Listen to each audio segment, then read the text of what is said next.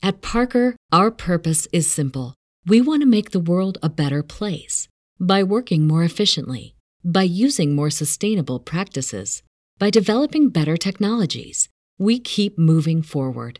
With each new idea, innovation, and partnership, we're one step closer to fulfilling our purpose every single day. To find out more, visit parker.com/purpose. Parker, engineering your success. Brain fog, insomnia, moodiness, weight gain. Maybe you think they're just part of getting older, but MIDI Health understands that for women over 40, they can all connect to menopause. It's at the root of dozens of symptoms we experience, not just hot flashes. MIDI clinicians are menopause experts, offering safe, effective, FDA approved solutions covered by insurance. 91% of MIDI patients get relief from symptoms within just two months. Book your virtual visit today at joinmidi.com. This podcast is a member of the Voices of Wrestling Podcasting Network. Visit voicesofwrestling.com to hear the rest of our great podcasts, as well as show reviews, columns, opinions, and updates across the world of wrestling. Hello, everybody, and welcome to another edition of WrestleNomics Radio. I'm Brandon Thurston, broadcasting on demand from Buffalo, New York. I'm recording this on Friday, September 25th, 2020. And today on the program, there have been a slew of new COVID 19 cases in promotions like WWE, AEW, and CMLL as the pandemic rages on. There have been a new sports TV rights agreement between Turner Sports and Major League Baseball. There has been a new WWE video game in the world of consumer products. There has been a new variety article on WWE today with quotes from a very intelligent wrestling business expert. There has been a stock sale by WWE Chief Brand Officer Stephanie McMahon. We'll get to the bottom of that deep, opaque mystery that is WWE ownership. The Department of Labor has issued proposed rules. I'll tell you why it doesn't even matter. there has been TV viewership as there always is. Monday Night Football rages on. AEW and NXT go head to head. And then finally, we will close the program with some theater. That's right, love letters, correspondence, drama. As we read the correspondence between World Wrestling Entertainment Inc. and the Security and Exchanges Commission. All that, and can you believe it more? But first,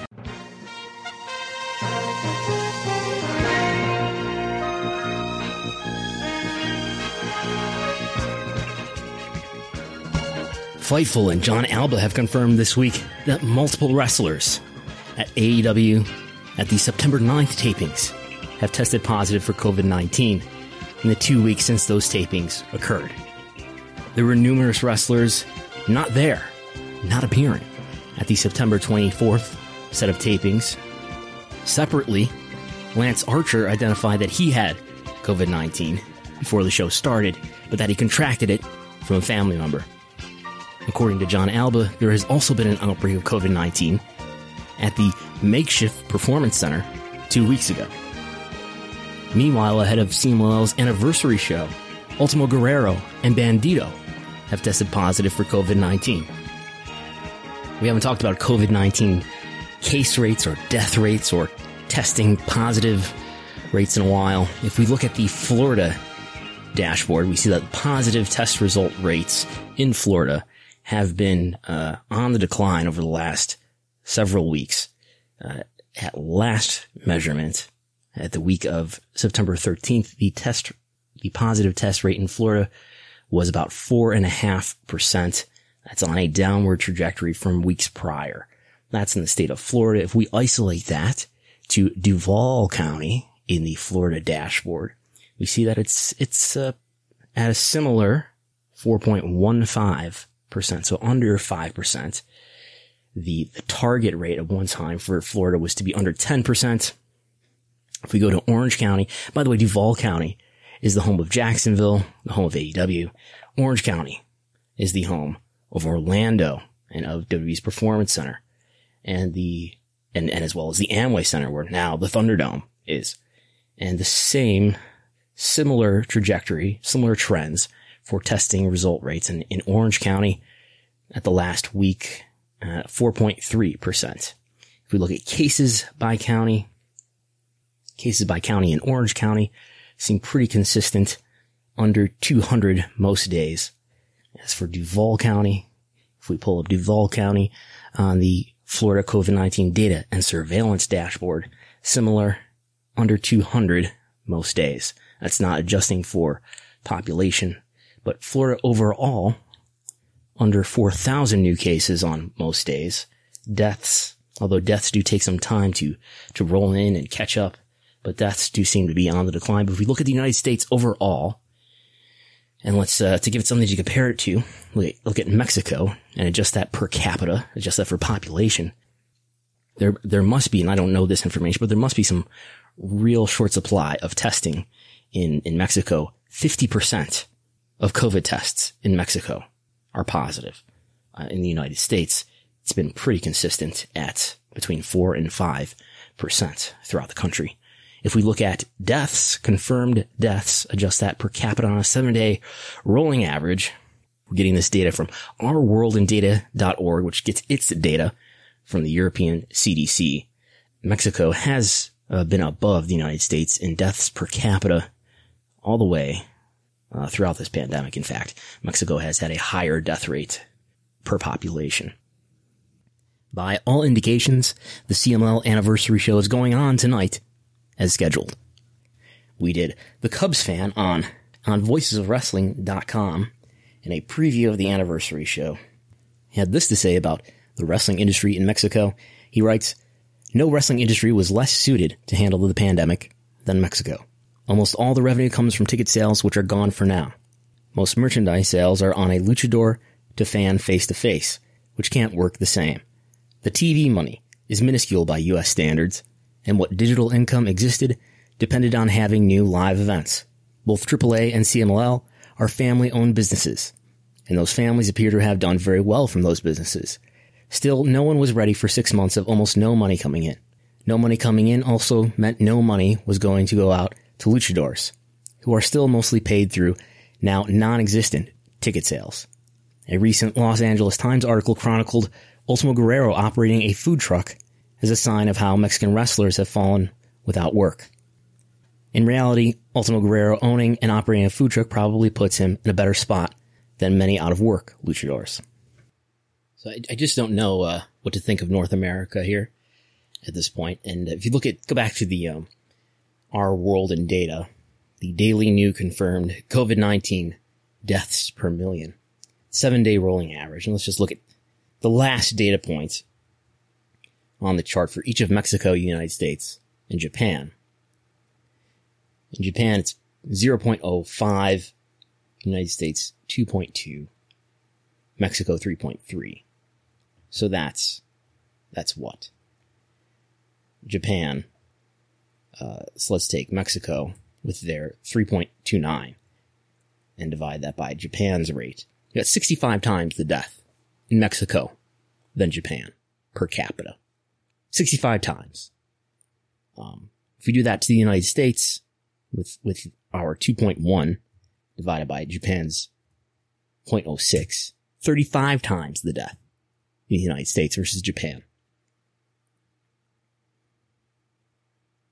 65 times the death in Mexico. Where in Japan, now they're bringing people back to the building. And, and then only then, uh, at least in New Japan's case, people are wearing masks and not allowed to cheer. Yet in the United States, where it's 35 times worse, in Mexico, where it's 65 times worse, we're still doing shows. And in the United States, we're trying to get people back into the arenas. Uh, AEW putting people back in the arenas, uh, on a limited basis at Daily's Place. WWE reportedly looking at going back on the road. And if you go and look back at July when at least New Japan decided to put fans back in the buildings on a limited capacity, the death rates were even lower. Uh, deaths per million in Japan, basically at zero. The chart says negative point zero one. Means deaths were basically at zero. We are not willing to make such sacrifices here in North America. In the case of the United States, by God, there's US TV money on the line, which is massive. It may be the matter of, uh, continuing on as business or not in the case of AEW. Probably the matter of being profitable or not in the case of WWE. In the case of Mexico, there is no TV money and there's only, they're only relying there on ticket money. On the other hand, so is Japan. So is New Japan and a number of other companies in Japan, really none of which rely largely on money from video or media or TV content. You know, how many people are dead now from COVID who might have been alive if there weren't these wrestling shows? Uh, come on, nobody wants to hear that. Nobody wants to hear that. You can't say that. Well, uh, well, we've got more than twice the number of people dead in this country who died in the Vietnam War, and uh, six times the number of people dead uh, from COVID. Of people who've died last year from the flu, six times.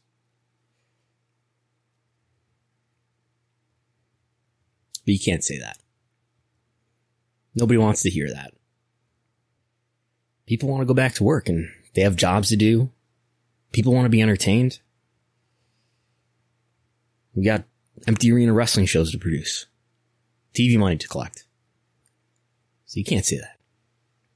That's just moral outrage. That's just, uh, it's just numbers. And I don't know what is more important here than revenue and entertainment sometimes.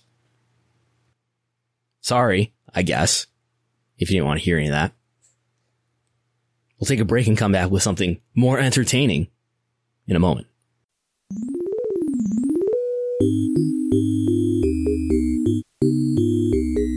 Through those doors, I have again had such a fortunate education in multiple facets. So it's it's like I've had you know 15 different jobs you know mm-hmm. over the tenure of my career. Uh, and you learn so much whether I was working inside the company, happened to be all under one umbrella. So, taking that knowledge, um, wanted to go outside for a little while. Um, also, it was very important for me. One of the one of the bigger driving factors was uh, I have three boys, and I wanted more time with them. I was able to coach, you know, uh, all my sons, you know, pee wee football all the way up until they got to high school. Just being around a whole lot more, as well as um, you know, immersing myself in businesses that I wanted to do and testing how would I fare outside the cocoon and to do something completely different. You know, take those skill sets and you know get involved um, with multiple multiple businesses. Um, do some investing, do some things like that that I've always you know had the uh, I've always had the affinity to do uh, and and and go for it. So you know, not with some some work really well, uh, others just like okay, worked okay, uh, but but the main thing is it just gave me back so much time. Um, and then, you know, so I really came out of the business for my boys. That was Shane McMahon earlier this month on the W podcast After the Bell, explaining why he left W in 2009, his last corporate title, W's Executive Vice President of Global Media. Again, that was this month in September. Shane gave a different answer in 2016 when he was on the W Network in an interview with Mick Foley. I think with any parent and uh, sibling, or I should say parent and, uh, and child relationship, it's you know it's tough, especially with the older guard, allowing the new guard to flesh those ideas out and try them and go for it because they're so guarded against it. So, so you, was he not open enough to your ideas? No, um, and, and what grew out of that was, I mean, you're asking me the real, you know, the, the reason that yeah, I left the yeah. company. If you had to sum up the reason you left, um, it became, it, it, stopped being a collaboration and it stopped being fun. And when that happened, you know, the WWE defines my father, right? Um, and I wasn't going to allow a deteriorating business relationship to affect our personal lives, and that's exactly what was happening. And so I decided, you know what, I'm not going to do this. I love him too much. And I decided to leave. So what in the world am I bringing this up now for? Well, it's just a, a cascade of things unfolded this week as Stephanie McMahon made a, a stock sale of some WWE shares that she owns, which she owns many. And uh, this resulted in uh, the SEC filings being published and uh, Dave Meltzer misinterpreting uh, just how much, what portion or what percentage of Stephanie McMahon's stock was sold. Um, and uh, someone had to correct Dave, but this led me to go into a a deep dive into the, the SEC filings uh, related to W's ownership. I've always been confused. Uh, this won't make a good podcast to explain just how complicated the reporting is in the SEC filings for WWE's uh, ownership. But suffice to say, I you are listening now to a person who has a greater understanding of WWE ownership than it's probably healthy for any human being to have. And I have learned some interesting things. So, so what happened here? Um, on what day was it? Let's see what day this was. Since I have a spreadsheet that catalogs every reported WWE stock move uh, on file with the SEC. Let's look at Stephanie made a sale on the 21st of this month, which was Monday. Stephanie sold 57,573 shares, um, which is worth about two and a half million dollars. So she owns a lot more stock than that. Uh, that is 46% of her A class shares. Uh, Dave tweeted that she had sold 46% of all of her shares. Um, and also adding that this was the worst possible time for her to do so. Um, so Stephanie, in fact, owns, let's see, how many shares before she made this sale? About 1.9 million shares. Is that right? Eh, it's hard to say because there's some discrepancies between the proxy statements and the SEC Form 4s, which I find uh, hard to parse. But somewhere between 1.8 and 1.9 million shares. She sold, sold 57,000 and half of them.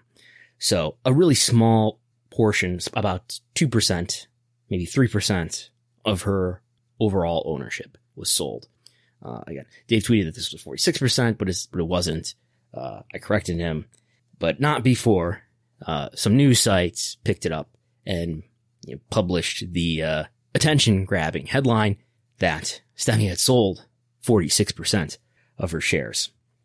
Um, so this is easy to mix up, especially when it comes to the McMahons, because, and the McMahons are the most interesting people who own W shares, especially if you are a, a news site that needs ad revenue and clicks and attention.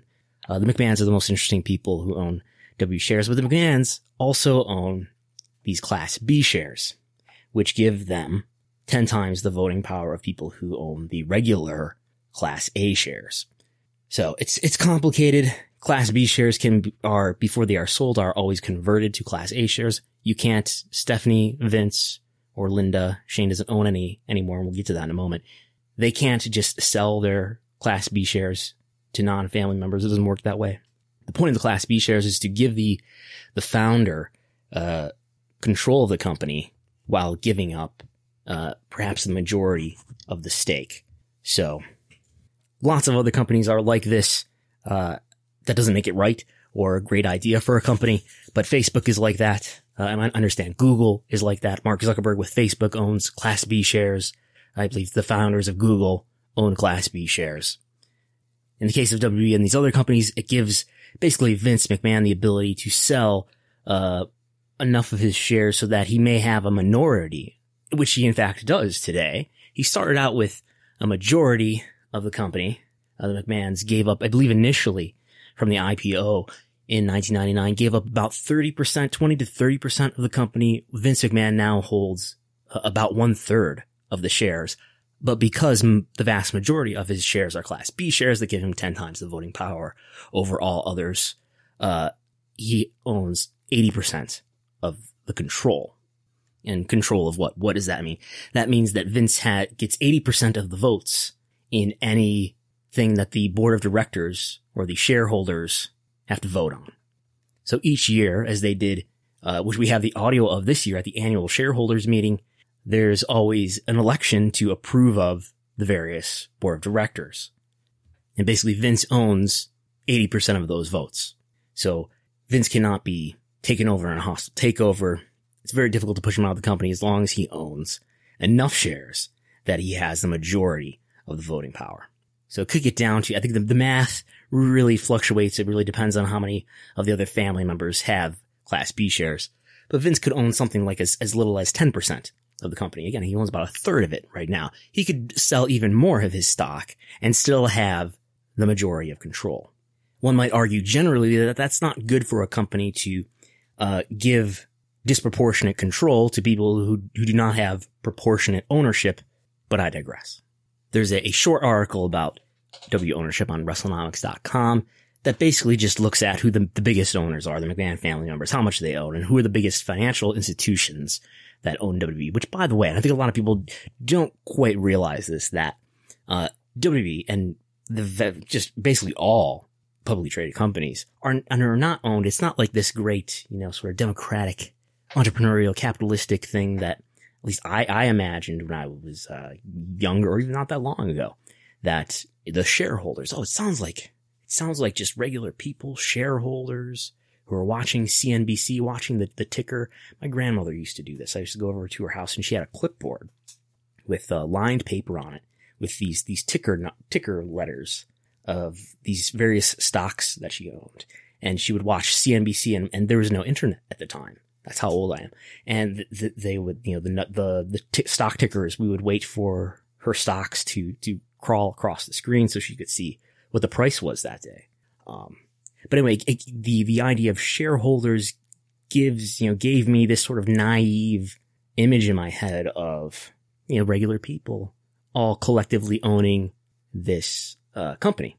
But it's not really the case. The vast majority of WWE and probably the vast majority of at least companies on the S&P 500, let's say, the biggest companies in the world, the majority of their shares uh, among those that are not uh, owned by the, the, founders or the executives are owned by financial institutions. Um, and a lot of them, like BlackRock, which owns a sizable portion of WWE, they're basically companies, as far as I understand, that uh, make mutual funds and they uh, take care of people's pension funds and retirement funds. And in fact, I think there's there's many.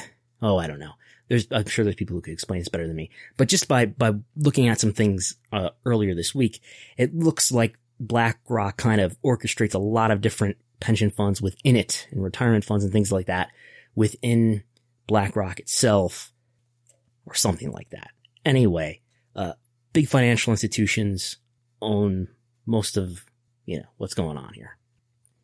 And it is not as if there's all these, you know, uh, entrepreneurial investors, stockholders who are, you know, sitting at their laptops on their E-Trade and Ameritrade accounts, uh, watching Monday Night Raw and hoping that the stock price goes up.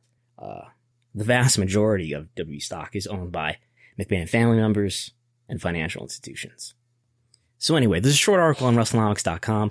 I'm going to get into some things though that are not in that article, uh, which is I didn't realize at least all, all these details here that I, I knew that Vince gave a lot of his shares to Stephanie, and, and I think I knew that he gave some shares to Shane. So here's the timing of just what happened and, and how much was given to whom. What makes this kind of confusing, and again, this is one of the things I don't need to get into a lot of detail about uh, in audio, but Vince McMahon has a number of what are called irrevocable trusts, which I could not even begin to explain to you what they are. I don't know, but these are what I uh, these are some sort of accounts that Vince put large amounts of shares into over the years. He did this at least four or five times. He did it in 2004, in 2008, in 2010, and 2013. And the, I think he did it in 1999 as well at the beginning. But anyway, in 2004, he started the Vince, Vincent K. McMahon 2004 Irrevocable Trust and a lot of what uh, he put something like 14 million shares into the irrevocable trust, and he gave uh, about 1.8 million shares to each Stephanie and Shane in June 2007. Then uh, he, in 2008, uh, started up another irrevocable trust that he put 15 million shares into. So a similar number of shares as the earlier irrevocable trust. And let's see, in up to that point, Shane had some uh, A class shares uh, by virtue of, I think, stock options and stock awards. Maybe Stephanie had at that point as well. Stephanie's not an executive officer yet, though. But anyway, they each in equal amounts get 1.8 million shares in 2007. June of 2007, in fact. Uh, a few weeks after uh, Chris Benoit killings and suicide, by the way. To sort of put a timeline on it. So it's 2007. Then remember the end of 2009, Shane leaves the company. But Shane does not sell all of his shares upon leaving, which is, I think, is what I previously believed. He does not sell all of his shares while uh, upon leaving, but he holds them. The proxy statements show he holds uh, as much as 1.9 million shares through 2009, through at least March of 2010. And then the proxy statement in March of 2011 show, doesn't show him holding anything. So presumably he sold all of his shares, uh, over 1.8 million shares, sometime between March 15th, 2010 and March 2nd, 2012, which is the next, uh, record we have of Shane holding some stock because in December of 2011, on December 29th, in fact, 2011, there is another stock gift from Vince McMahon from the 2008 Irrevocable Trust. 1.8 million shares additionally are given to Stephanie for certain. We have an SEC filing showing that for certain. And that's, uh, exactly one half the number of shares that are gifted. So some, somewhere or somebody or somebody's else got the exact same number of shares on December 29th, 2011. And lo and behold, the proxy statement published uh, in March, which is published with information that is good as of March 2nd, 2012, shows Shane McMahon holding exactly that many shares. No longer with the company, has not been with the company since the end of 2009. Now it's March 2012, and he uh, has gotten this stock gift of 1.8 million shares uh, from Vince. The following year's proxy, March 2013, shows him holding 1.5 million shares. So apparently he has disposed of roughly 300,000 shares. By the way, also had disposed of the 1.8 or 9 million shares that he held uh, as late as March 2010. And then the following year, uh, after what I just mentioned, the March 2013, March 2014, Shane is not mentioned as a beneficial owner and is never mentioned as a beneficial owner ever again. So he disposed of these shares and all likelihood sold the shares and liquidated the stock to probably to do the, the various business ventures that he got involved in after leaving the company.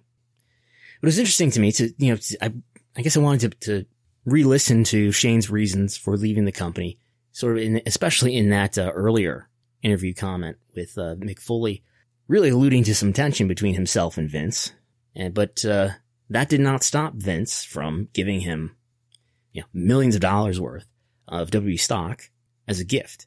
So 1.8 million shares in December 2011 was worth how much? Now, this is not the price that he necessarily at all sold the shares for, but just to get an idea of the value of what he was getting there. In December 2011, W stock was only worth, it's worth much more today. As, as much as we talk about, you know, problems with the stock, uh, the December 2011, the stock is worth roughly, I'm getting $9.32 on December 30th, 2011, for an example. Uh, it seems to be in that range for quite a long time before and after. Multiply $9.30 by 1.8 million shares, and you get, we're just going to round these numbers here, but you get over $16 million of market value. Over $16 million. That's, that's more than, than is in my bank account. Mind you, that was his second gift. Uh, he got an earlier gift in 2007 with a similar number of shares. And again, Stephanie getting gifts at the same time with an equal number of shares. So other things we learned. There is an additional Vincent K. McMahon irrevocable trust, that of the 2013 Vince McMahon irrevocable trust. And from the best I can tell, This is sort of the Linda McMahon trust. This is a trust that uh, Vince uses. It appears to give Linda a lot of stock. Now, Linda has over a half million shares. She still does today. She has had a, over a half million shares since the beginning of the company. Well, since the beginning of the IPO, I should say. Vince, by the way, starting off with, I think it's, is it something like 50 or 60 million shares. He's now down to 28 million at the moment. But yeah, the earliest, and there, there may be something in the proxy or the S1, but 56 million shares. I've got him holding in July 2000. But anyway, Linda has half a million shares, except for the time where she is listed on the proxy as having upwards of 9 million W shares. And Linda does have Class B shares as well. These are all Class B shares. She has 100 Class A shares. I, I imagine it's because of some sort of stock award uh, much earlier in the company when apparently they didn't have to uh, file uh, SEC forms related to all this, maybe earlier, uh, back when she was an executive or the president or the CEO of WWE. So the 2013 uh, Vince McMahon Irrevocable Trust has 8.5 million shares put into it. And over a period of time, so we're going from, let's see here, the 2013 Irrevocable Trust, of course, starts in December 2013. And between that time and I think it's May, or is it August? Through May 2016, those shares are converted to A class and sold. They are sold for at least $66 million. Probably there's an additional sale, sale there that we don't have a SEC record for. There's not a lot of transparency about everything because Linda is no longer working for the company. So apparently she's not required to file SEC forms for her transactions because she's not a, an employee, uh, or executive of WB. So, but at least $66 million in, in value from W stock liquidated, uh, by August 2016, uh, another big sale earlier in May 2016. And can you think of any events in the life of somebody like Linda McMahon that she may have been needing millions and millions of dollars for? Well, if you go to fec.gov and enter Linda McMahon's name and uh, enter cities like Greenwich and um, Stamford, you will find uh, a lot of records of Linda McMahon making political contributions. Now, she made lots of political contributions before these stock sales, for sure. Uh, between the years of 2008 and just before the trust was set up, uh, and the 2013 trust was set up, she made $3.5 million in political donations. Remember, she had two Senate runs, uh, from 2008 to 2013 and 14. She ran for, for, when did she run? Senate? Even years. 2008 and 2010, I think. Or was there a 12 in there? Get goddamn Blumenthal out of office. She ran in 2010 and 2012. So, but anyway, in the years of 2008 to 2014, she made a grand total of $3.5 million in political contribution. That's a, that's a lot of money. Now, after that point, through the present, she has made, and since she has received or liquidated more than $66 million of WWE stock, she has made nearly $17 million of political contributions, mostly to uh, Republican causes such as the campaigns of Donald Trump, and she chairs the America First Action Committee, the super PAC for Donald Trump's campaign for reelection. So that is the bulk of what I learned. Uh, I, I went through all the proxies and entered lots of information into spreadsheets and copied and pasted a lot of information from sec.gov related to Form 4s and Form 3s. That's what I do with my time. I go through boring bureaucratic documents and it's just a, a fun puzzle. Um, uh, one other interesting thing I learned is that among the institutions that I've had W ownership way back early in the days of the IPO, or way back early in the days of W being a publicly traded company. It's a publicly traded company, don't you know? Um, General Electric held 2.3 million shares. That may have had something to do with the XFL ownership, maybe with Dick Ebersol. I don't know. But NBC, NBC's parent company at the time, right? General Electric, Electric Company, owning 2.3 million shares in WWE in 2000, the proxy says, and Viacom owning the exact same number of shares, 2.3 million shares. Viacom, the broadcaster in the United States of W Raw at the time. So I didn't know that. That's interesting.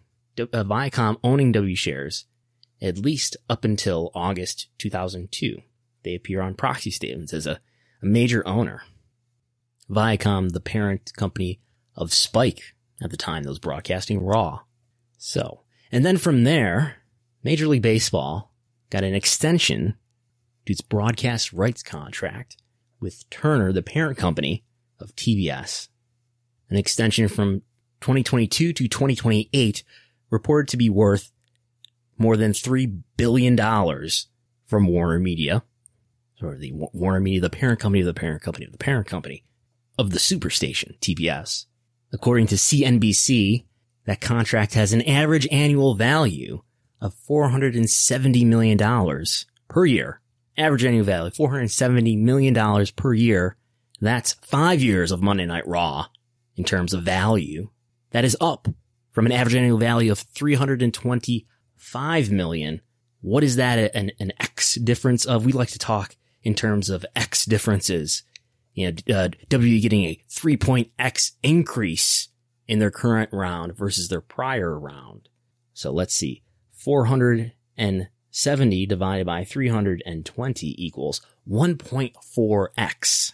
So a 40, 44, let's see, let me round up, 45% increase in TV rights value for Major League Baseball.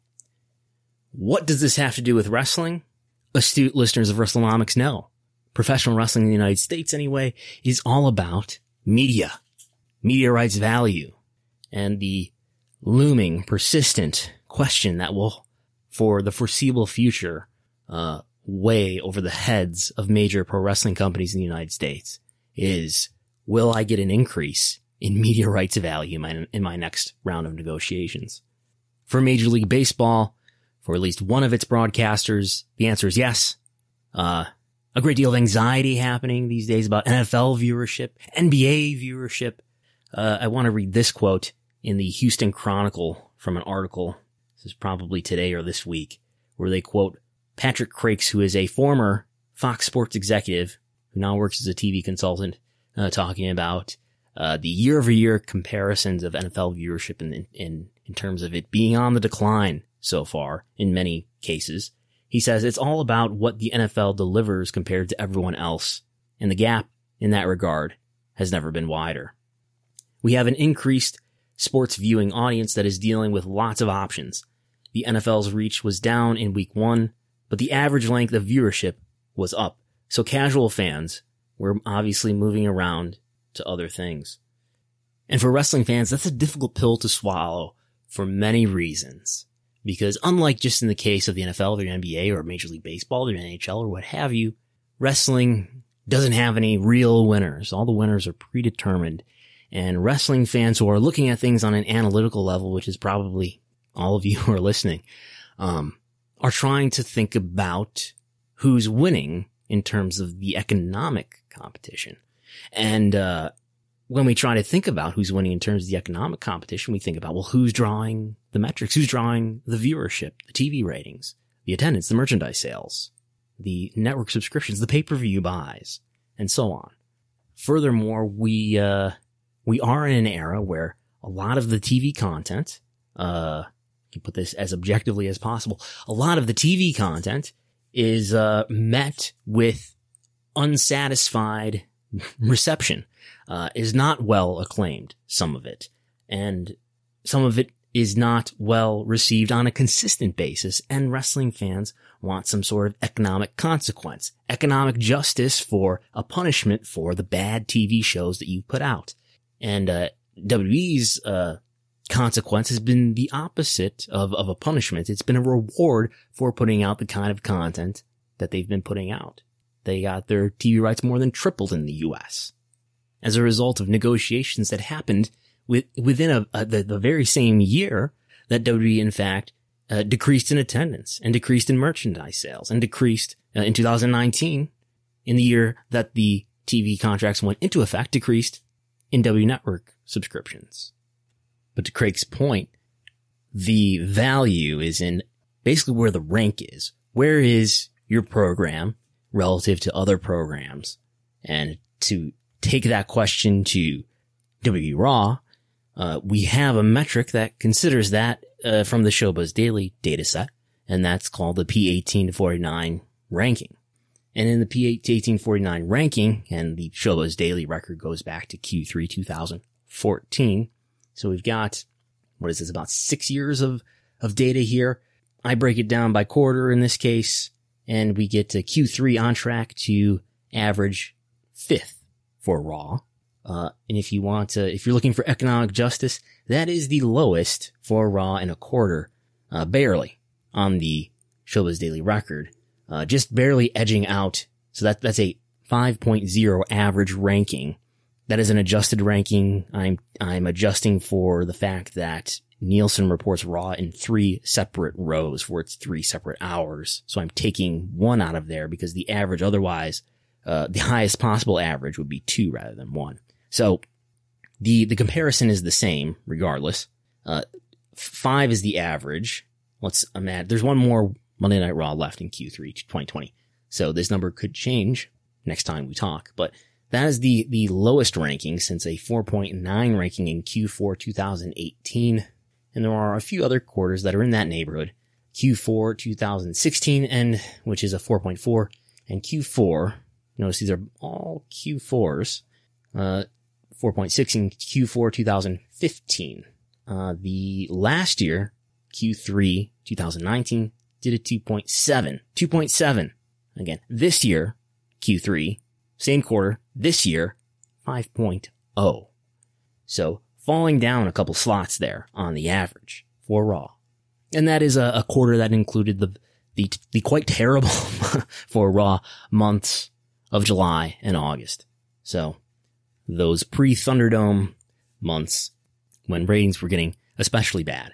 And what, what about AEW? Uh, a much younger show, obviously, just coming up on its one year anniversary.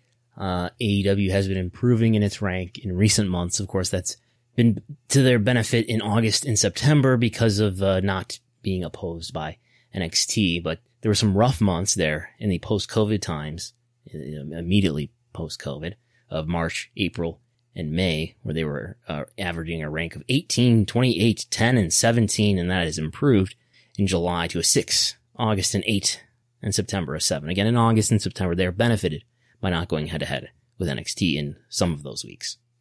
NXT on the USA Network follows a similar pattern to AEW, uh, having some hard months in the middle of the spring there. March, an average rank of 50, April, an average rank of 57, and then getting back in the 30s by May, uh, 39, June 33, July 30, and then August 35, and here in September 24. So uh, NXT improving definitely from the summer and having a good September. Again, that's that September and August though, just like AEW, uh, where it didn't run head to head with its main uh, TV competition. And SmackDown has been all over the place on all different networks over the years, and now it's on Fox, where it does beat all of its broadcast competition and, and whatever is on cable as well on Friday nights in the key demo. While it gets blown away in overall viewership, uh, on broadcast. You got a lot of older people, I guess, watching whatever else is on broadcast TV on Friday nights. But uh, SmackDown either leading or tying for the lead uh, for most weeks. I'm speaking totally anecdotally, anecdotally in terms of looking at the the Showbuzz Daily. I can't remember a time uh, where I've looked at the Showbuzz Daily and, and have seen some some other program, uh, def, you know, uh, beyond tied but leading SmackDown in the key demo. So I, I think it's safe to say it's pretty rare uh, if it has happened. So SmackDown perhaps doing better in terms of its ranking and doing better the the leading of the top four wrestling TV shows. And then from there, the Department of Labor secretary uh, put out a an op-ed on FoxBusiness.com uh, this week. I was alerted to this. Some, there are some proposed rules that uh, the Department of Labor is making related to the independent contractor status.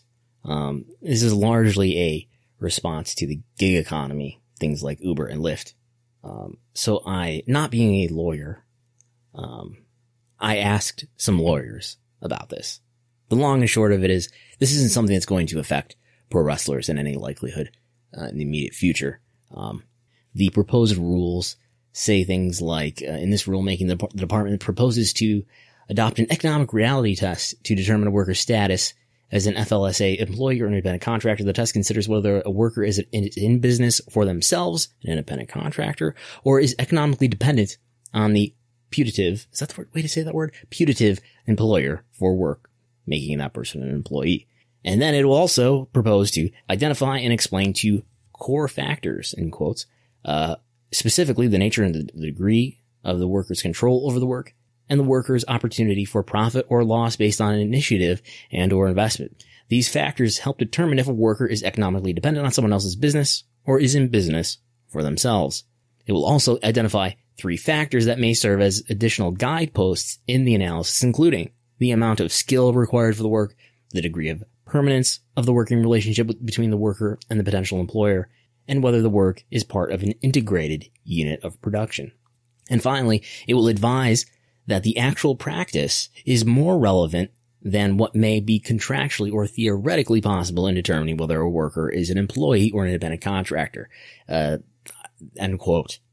So I, I asked some lawyers about this, including uh, Jeff Estes, who wrote the uh, New Bargaining Order articles, the title of the article with the Marquette Sports Law Journal uh, Sports Law Review, I think is the, the name of the publication. Anyway, uh, what I took away from this is that, you know, clearly this proposed rule something that's being done in response to all the litigation, especially in California over the gig economy. Uh, and basically it sounds like this won't help wrestlers fight misclassification much.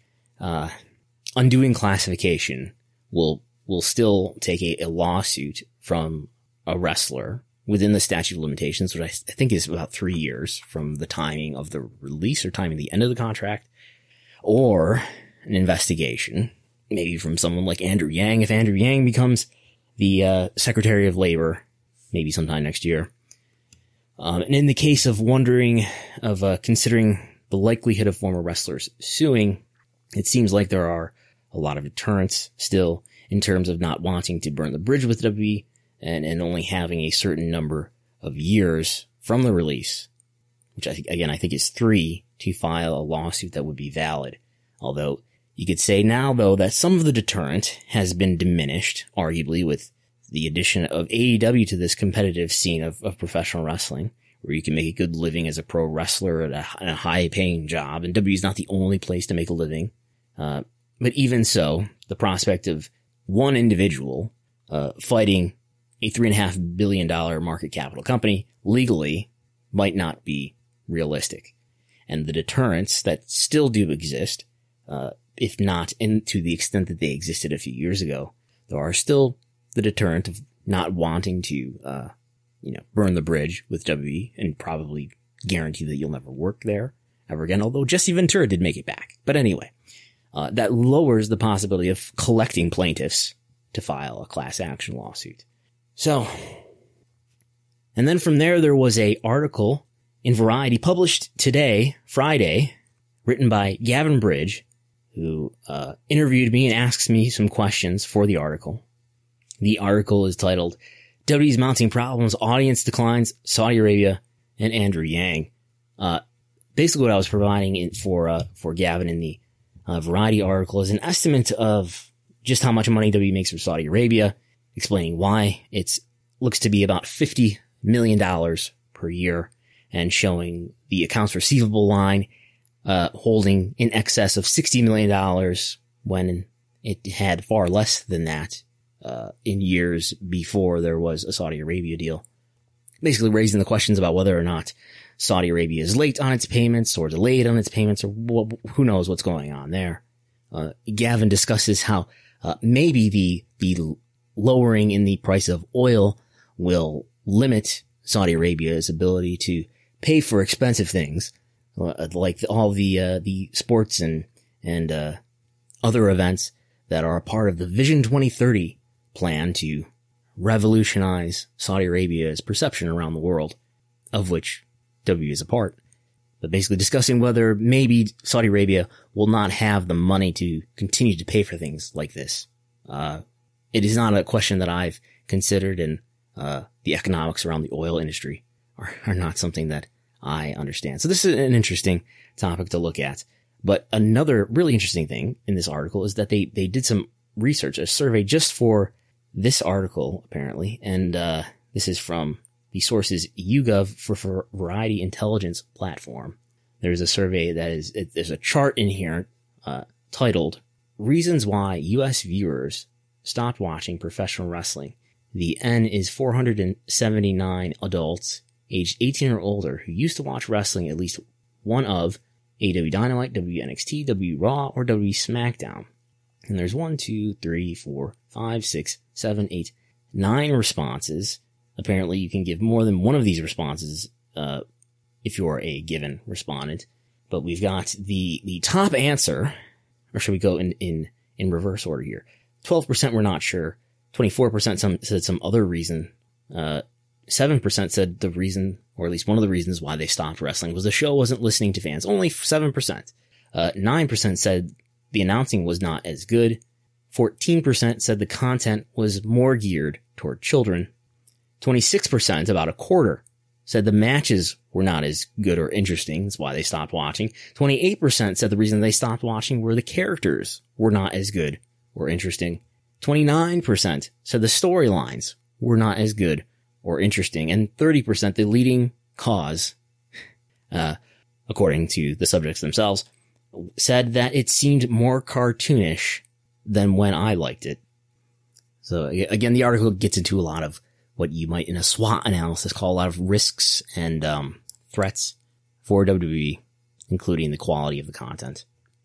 And then from there, we close today's episode, this week's episode, with a reading from the correspondence. You know, so, sometimes there's the, you know, the, uh, the classic authors, you know, especially after they die, they, uh, the, a book is published with selected letters by Ernest Hemingway or, or something of that nature, things of that nature.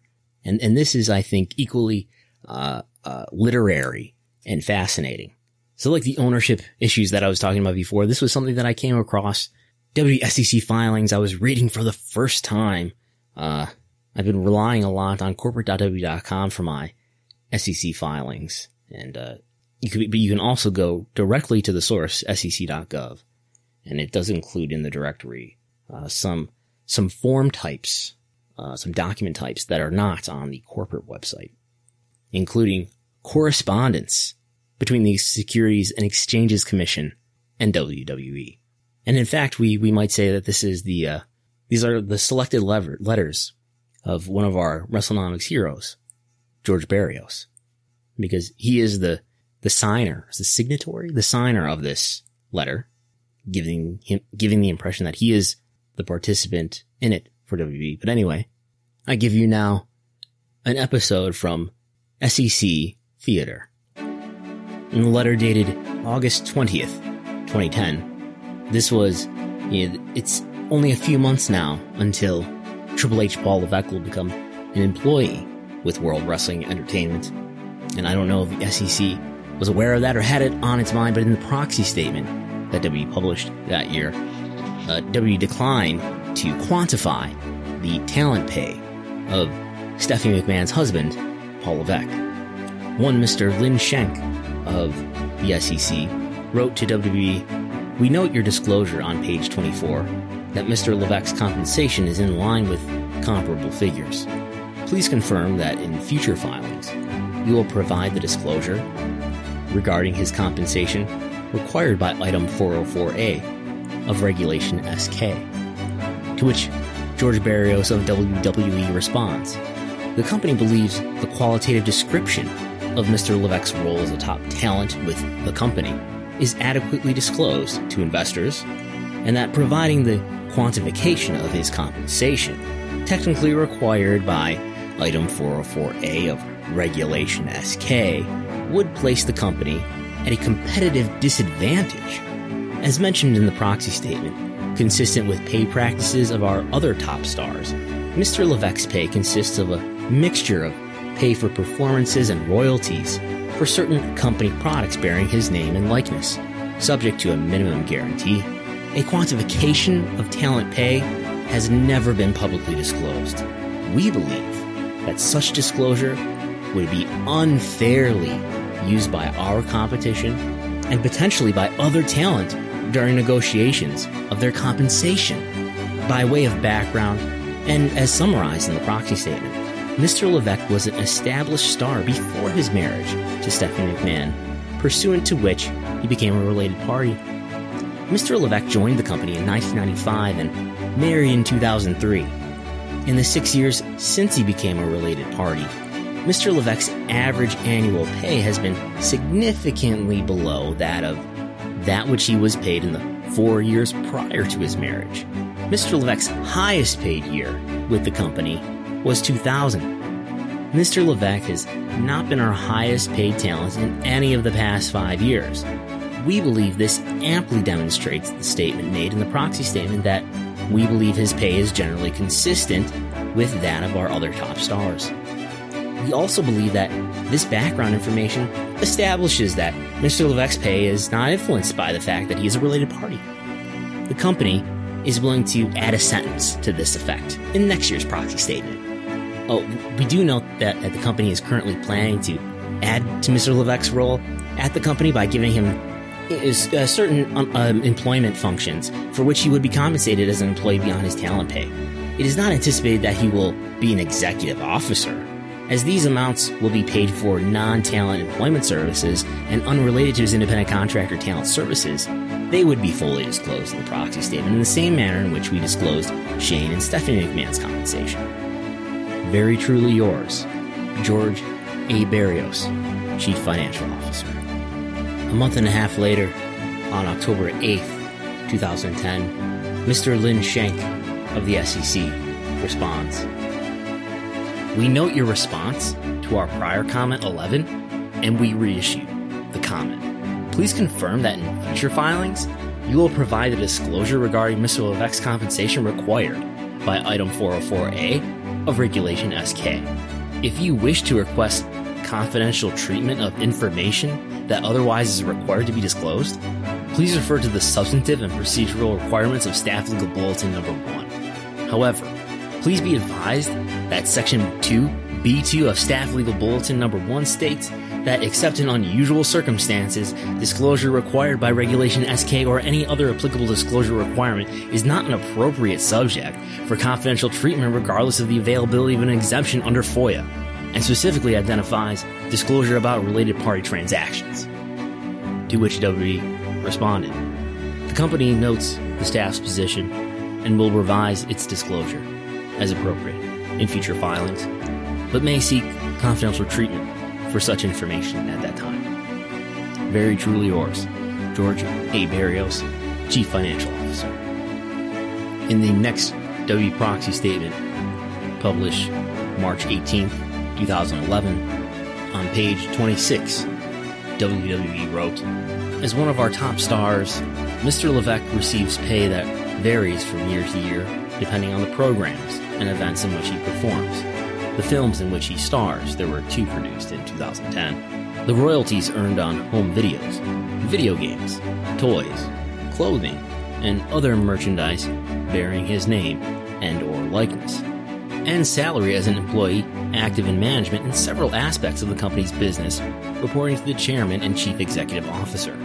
His total compensation, aggregated across these roles, was approximately $3.84 million in 2010. But in the proxy statement for the following year, published March 2012, seven months after Paul Levesque had become an executive vice president in the company the prior August, following the entry in the summary compensation table for Paul Levesque under the column All Other Compensation, 2,074,042. Footnote 3 consists principally of performance fees and royalties paid to Mr. Levesque as one of the company's top talent.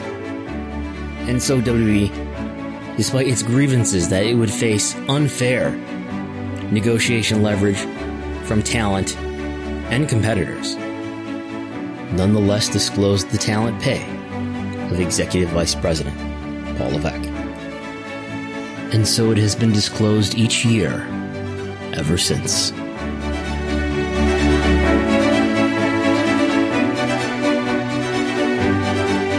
Well, anyway, mercifully, that's all I have for this week. Next week is the end of Q3 2020. Other events notwithstanding, maybe we'll take a look back at the quarter that was July, August, and September. And uh, look at all the available metrics that are out there for us to consider wrestling companies, whether it's Google Web Search, whether it's socialblade.com's YouTube views, showbuzzdaily.com's television viewership, or other secret sources that anyone in the public can access. In terms of other things on the research menu, the WWE Performance Center NXT developmental history project is still very much on my mind. The data is in hand. And as time allows, in the week and weeks to come, I will continue to work on it. It's a very complicated subject, as it turns out, trying to uh, come up with good and meaningful definitions to address the question of how successful has the Performance Center era been as a developmental system. It's easy to have intuitions, intuitive answers. It is harder to give answers that are backed up by real data, real information. And that is the story of our lives. So until next time, you can support. It goes into effect on Patreon, patreon.com slash WrestleNomics. Support if you want $5 a month. Read the written work at WrestleNomics.com. See the stock ticker at WrestleNomics.com. Read the W ownership article at W at www.WrestleNomics.com.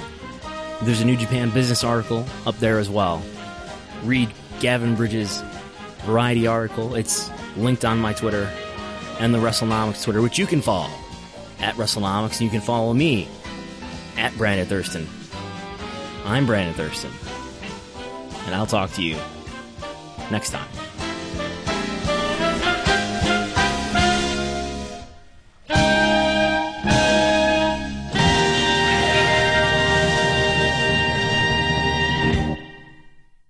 Parker, our purpose is simple. We want to make the world a better place by working more efficiently, by using more sustainable practices, by developing better technologies. We keep moving forward. With each new idea, innovation, and partnership, we're one step closer to fulfilling our purpose every single day. To find out more, visit parker.com/purpose. Parker, engineering your success. As humans, we're naturally driven by the search for better. But when it comes to hiring, the best way to search for a candidate isn't to search at all. Don't search, match with Indeed. When I was looking to hire someone, it was so slow and overwhelming. I wish I had used Indeed. If you need to hire, you need Indeed. Indeed is your matching and hiring platform with over 350 million global monthly visitors, according to Indeed data, and a matching engine that helps you find quality candidates fast. Ditch the busy work. Use Indeed for scheduling, screening, and messaging so you can connect with candidates faster. And Indeed doesn't just help you hire faster. 93% of employers agree Indeed delivers the highest quality matches compared to other job sites, according to a recent Indeed survey. And listeners of this show will get a $75 sponsored job credit to get your jobs more visibility at Indeed.com slash podcast. That's Indeed.com slash podcast. Terms and conditions apply.